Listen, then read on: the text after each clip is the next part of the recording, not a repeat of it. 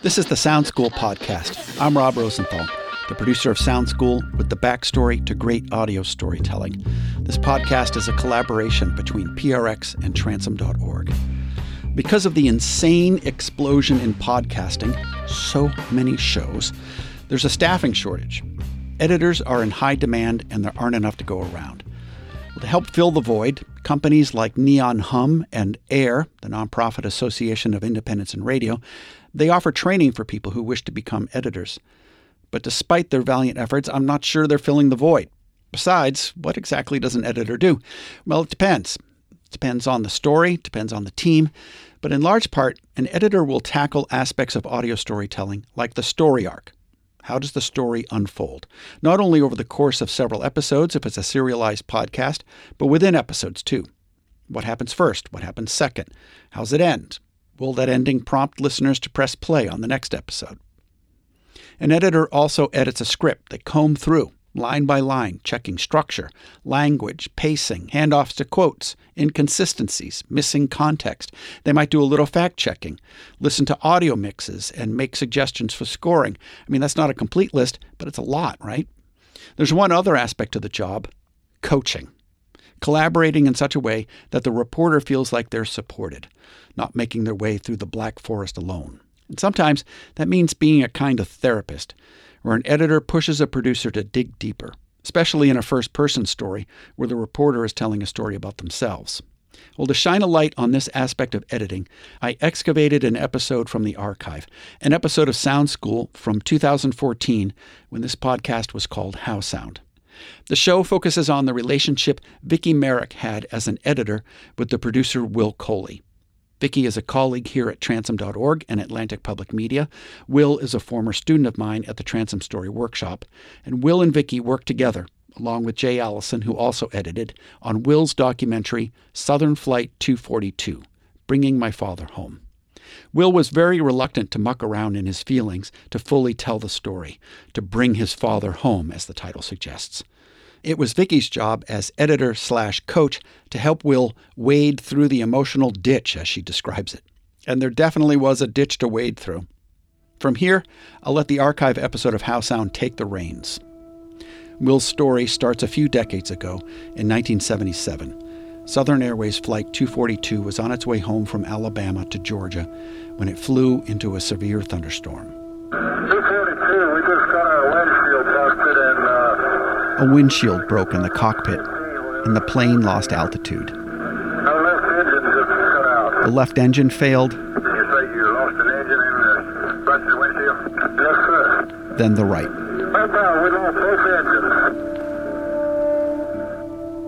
The pilots landed the plane on a highway in New Hope, Georgia, but it was more like a crash than a landing. 21 people survived, over 60 died, including Will Coley's dad. Will was seven years old at the time of the crash. He says he spent much of his life skirting big questions related to his father's death. Questions like what exactly happened that day? Who was my dad? And what has it meant to lose a father at such a young age? I might have been, I don't know if it was elementary school or junior high. I wrote about, I remember I wrote a little essay about the day that I found out my father had died. But beyond that, no, I hadn't really looked into it. As he explains in his documentary, it wasn't until 2012, some 35 years after the crash, that Will took the plunge to look for answers. Whenever the subject of my father comes up, I only mention the accident in passing. Somehow, I offer it up at arm's length, like a by the way. I reveal some of the facts of the crash and study the listener's response. I wince when they say, Oh, I'm so sorry. But last year, I decided to dig deeper. See, I found a cassette tape. I was cleaning out my grandmother's house after she passed away. One of the cassettes I found had only a few seconds of audio on it. and then you record, and like you're writing a letter. My father is showing me how to record. Will, you want to say something to record it? No. You don't want to say anything? How many rabbits you got? Let's Huh? No. You don't want to tell about the rabbits? Okay, let's see what it sounds. I don't have any idea what it's going to sound like. So then you have to stop. So, not long after listening to the cassette tape, Will was in Atlanta, Georgia for a conference. He was about 80 miles from the crash site, and he thought to himself, well, here's an opportunity. It was sort of like, you know, just something that just had to be done, you know, and it was going to happen at some point. So, you know, better get cracking on it, you know. Will made contact with people connected to the crash and started interviewing witnesses in New Hope. But despite his personal stake in the story, Will said he still approached interviews at a distance, at arm's length. I pulled into the parking lot of Rodney's Barbecue to meet up with Eric Creighton. How are you? He had been 14 years old when the plane crashed into his neighborhood. He invited me into his truck since it was so hot outside. One of the things I wanted to do, and we can do it in any order you want, was I wanted to drive up the road here and kind of bring you down the flight path. Yeah, if you don't mind. I was here. Is it hard to think about it? Uh, not at this point, no. It's been enough years. Uh, right in here somewhere is probably where the wheels touch the ground first. it I, there were moments when I realized I was kind of acting like a reporter. You know, like when I was actually at the crash site, walking through the, the site with this guy who was there the day it happened, and him describing it to me, and I sort of felt like, you know, I suddenly kind of took this very objective, sort of like journalistic, kind of like, oh, and then what happened kind of thing. What I could see when I let's step over here in the shade. what I could see when I looked out the front window is flames 50 feet high. As far as I could see that way, and as far as I could see that way. And a lot of the wreckage was directly in front of that brick house.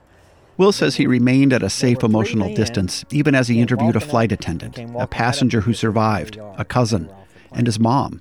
In fact, in the documentary, Will chats with his mom about the day his father died, and it all sounds fairly matter of fact, as though it's not his story. Do you want to talk about what happened on April 4th or? So um, the weather was terrible. It was just black. The sky was black. So um, about four o'clock this that afternoon, Will and Meredith were watching cartoons, and You can you don't have to say Will, you can say me Oh, because I'm yeah, sitting here. And I walk, walked through the den, and there was a flash on the TV that this horrible crash had occurred. Federal investigators said today they believe the pilot of the southern plane was trying to land the aircraft when the crash occurred.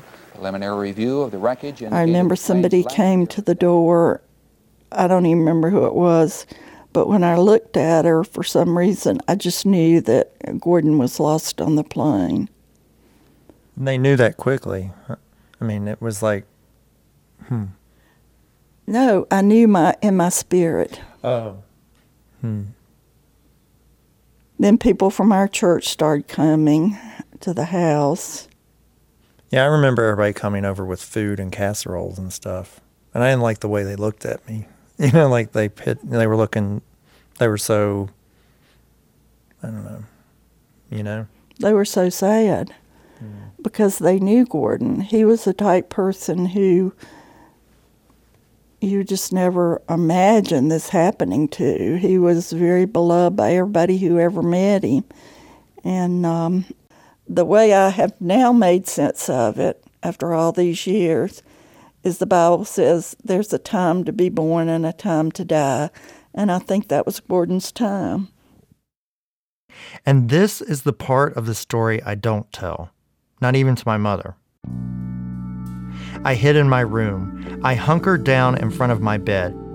All I understood was that my father was not coming home, and all those people in the living room had been watching me, searching my face for signs of how I felt. Problem was, I didn't know what I felt. Then I made an oath. No one would know that I was the kid without a father. It was a ridiculous, illogical oath. But I was seven years old, and actually I've kept that oath pretty well to myself. I haven't really dug into how I felt about it. After Will finished his interviews, he had the tape transcribed. Now make note of that. He didn't do the transcribing, someone else did. Will never really immersed himself in the tape. We'll come back to that idea shortly. He pitched the story to transom.org, a website dedicated to the craft of storytelling. Reaching out to Transom made a lot of sense. Will was a student at the Transom Story Workshop, where I teach, so he already had a connection there. And Transom often works with producers on first person stories. Well, they accepted his pitch, and Will started working with editor Vicki Merrick. Not too long into the process, Vicki noticed Will's detachment from the story.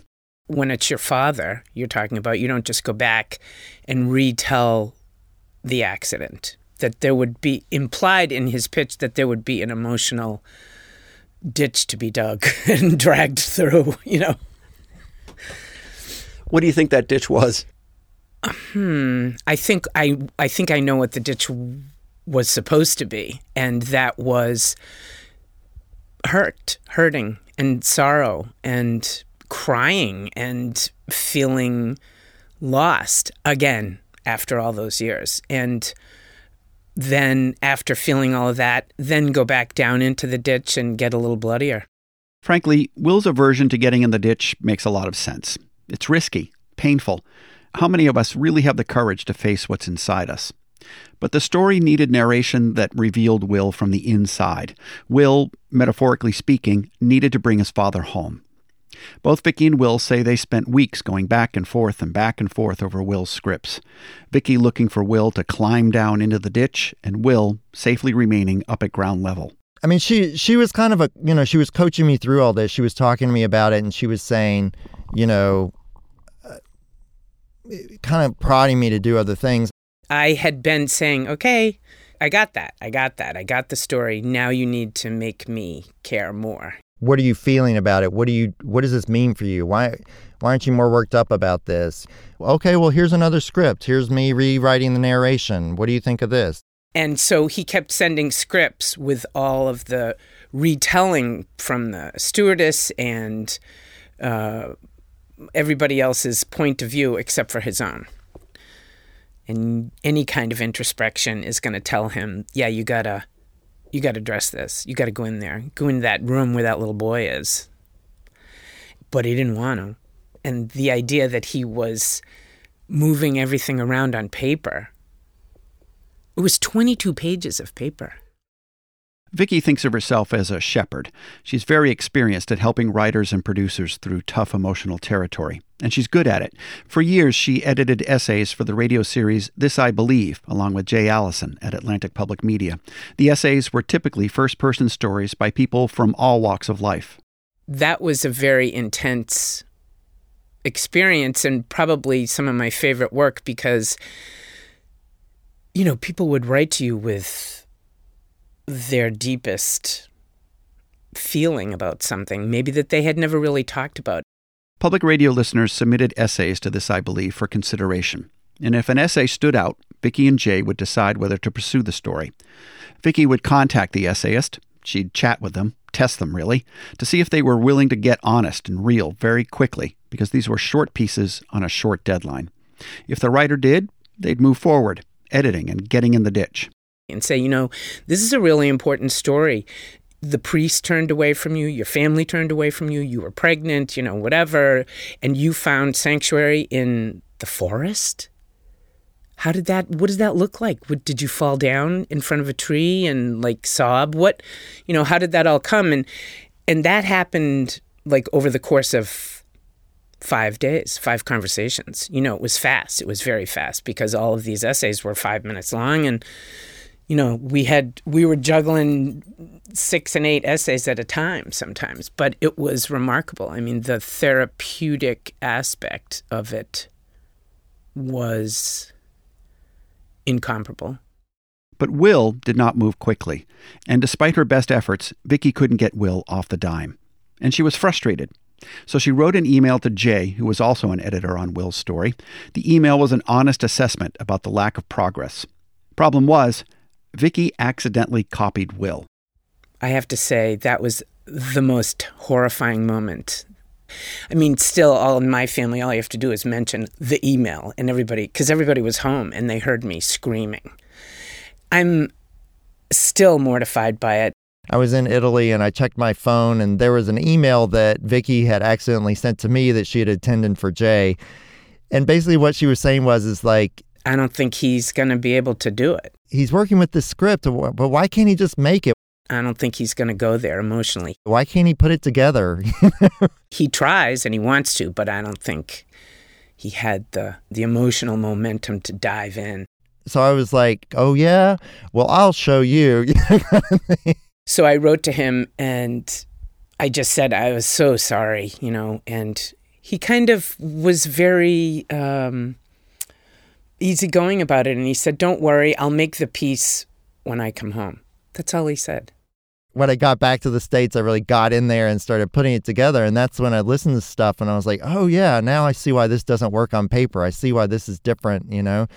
And somehow hearing all that, you know, really made a difference. And at the same time, I also had this these cassettes of my father's voice, which I carried around and never really listened to. I just didn't, I don't know, I just didn't want to, you know? And then when I finally sat down and listened to them and really started thinking about how they connected to the story I just looked at or had been looking into, that's when everything kind of started changing and shifting. And it made, really made a big difference. And so then he and I had a few more conversations, and he started to sound and feel more real. And I would get emails from him today, like, I just have no energy. I can't, you know. So he was he was going in there, which I think changed everything in that piece. Otherwise, it just would have been, this is what happened. And instead, he really did get to bring his father back, or bring him home anyway, where he belonged, instead of out there at triple arm's length. I ask everyone I met a similar question. What did they think of me doing this project 35 years after the crash? Sandy, the former flight attendant, told me why she thought it was important. I think it's a natural process to want to know where your father went, to meet people that are connected with the days of his life. I think it's very natural to want to touch the ground where he fell. I would want to know. Hmm. You weren't there, you were a child. You're bringing your father home. You're bringing your father home. He was brought home to you. You get to go back and bring him home. I have brought my father home. All during my trip, I carried around those surviving audio cassettes with my father's voice on them, but only recently have I listened to them all. Something in his voice gives me a sense of what kind of father he was. Uh, Mother and Dad, I thought I'd uh, try recording a letter since I've been so poor lately about uh, writing any letters. Thought this would be a good chance to try this out while I'm driving along. Based The on the date written on the tape, it was more than five months before the crash. Uh, Will uh, and Meredith really enjoyed Halloween this year. Will said it's the best Halloween he ever had. We went out Saturday morning and brought bought us a pumpkin, and uh, then Will drew a face on it and carved it. The, uh, I, I sort of helped him, but he carved it the way he wanted it.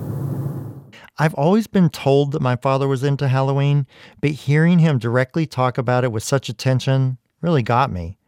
Because I'm into Halloween. I mean, really into it. Even now, I can't imagine not celebrating it each year. I must have gotten it from him. My mother tells the story of how he took me trick or treating when I was only three weeks old. They dressed me like a sailor and wheeled me in a pram around for the neighbors to see. She tells the story to illustrate the kind of father he was. Now I can hear some of this from him.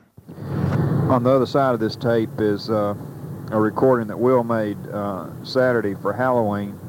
Uh, I didn't help him any with it. I just told him how to operate the uh, tape player, and he took it back to his room and made all the scary sounds uh, so we could uh, play it out the window when the trick-or-treaters came uh, for Halloween Saturday night.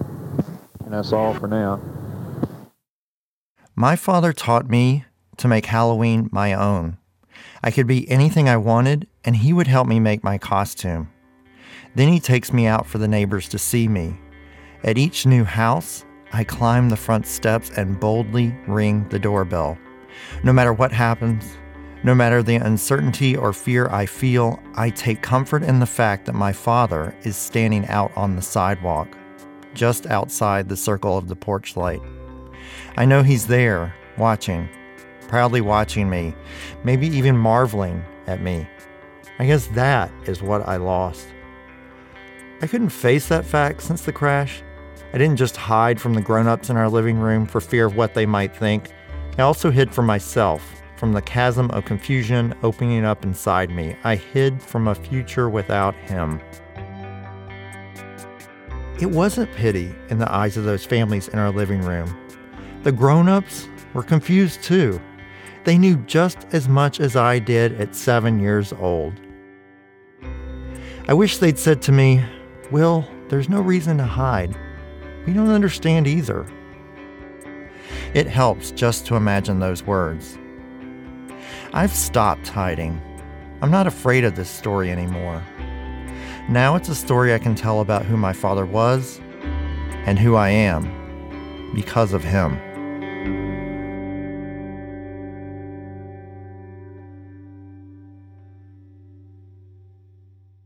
That's producer Will Coley from Southern Flight 242, Bringing My Father Home. Will produced it with Jay Allison, who edited and mixed the program, and Vicki Merrick, who edited and shepherded. Transom published Southern Flight in January of 2014. You can listen to the entire story and read Will's lessons learned at transom.org. And in hindsight, he's come to understand the benefit of transcribing and, more importantly, the value of pushing through internal resistance. I have a very uh, vocal internal editor who wants to tell me that, you know, re- tons of reasons why things aren't good and why they're not, you know, why you're either a fraud or I don't know, you know, all the stuff that you tell yourself to stop yourself from doing things. And I think, you know, in some ways it's sort of like just to keep keep at it and and recognize what you're feeling and document it. You know, either uh, be writing about it or recording yourself talking about it or just being aware of yourself and what you're dealing with and kind of kind of pushing through all those excuses for why not to do it. I learned that it's not that maybe it's a service to sometimes I guess people would call it tough love or something, but that it's a service to somebody, especially that's struggling. And you don't have a lot of time. It's not like we're in therapy for years and and months and stuff, but um it makes me wonder if I would be a little more focused in a pointed kind of way.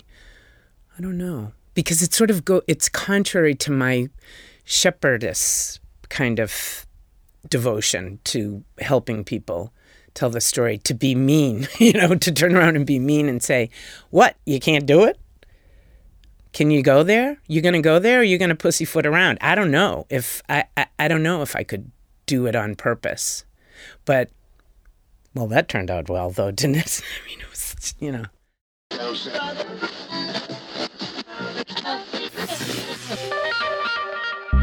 We've been listening to an archive episode of the Sound School podcast from 2014 when the show was called How Sound. Vicki Merrick still edits. She also does a lot of voice coaching, and Will Coley is still a producer. He's currently working for the New Yorker Radio Hour. Speaking of Vicki and her voice coaching, she's the narration whisperer, I swear. There's an old episode of How Sound called Sounding Like Yourself, and Vicki lays out all of her tricks to help producers bring their authentic selves to the mic. Sounding Like Yourself, find it at transom.org. This is the Sound School podcast from PRX and Transom. It's edited by Genevieve Sponsler at PRX and Jay Allison at Transom. I record my narration at WCAI in Woods Hole, Massachusetts. Thank you all, and thank you for listening. I'm Rob Rosenthal.